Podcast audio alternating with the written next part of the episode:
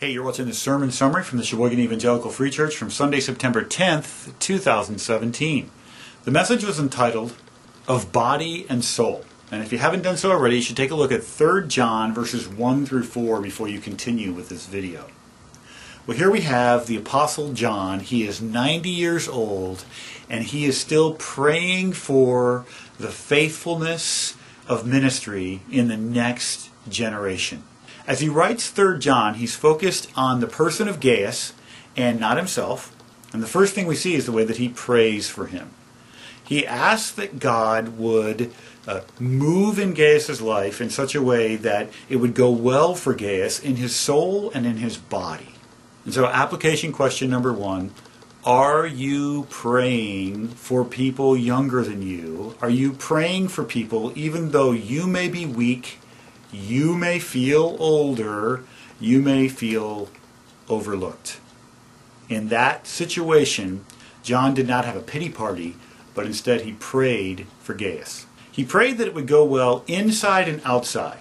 In Gaius' soul, that is, peace, the character of Jesus Christ, and that that internal reality would also impact the external. He prayed for good health for Gaius as well.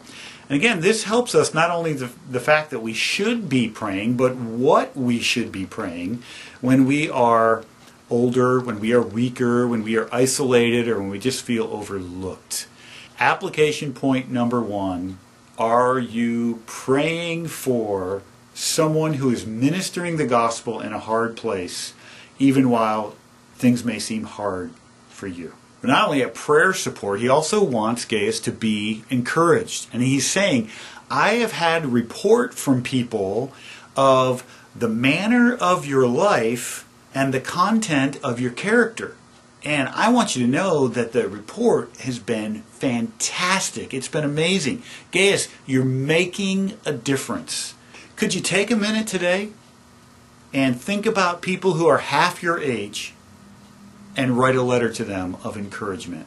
And let them know how their character, let them know how their ministry activity has been an encouragement to you in your life. Because that's exactly what John does. He takes pen and paper and writes a letter to Gaius and says, I want you to know you're making a difference in what you do and who you are. Guys, as we live life together, we need to be intentionally praying for one another and intentionally encouraging one another in our faithfulness to the Lord Jesus Christ. And I'll trust you to do that. Talk about these things in your life group tonight.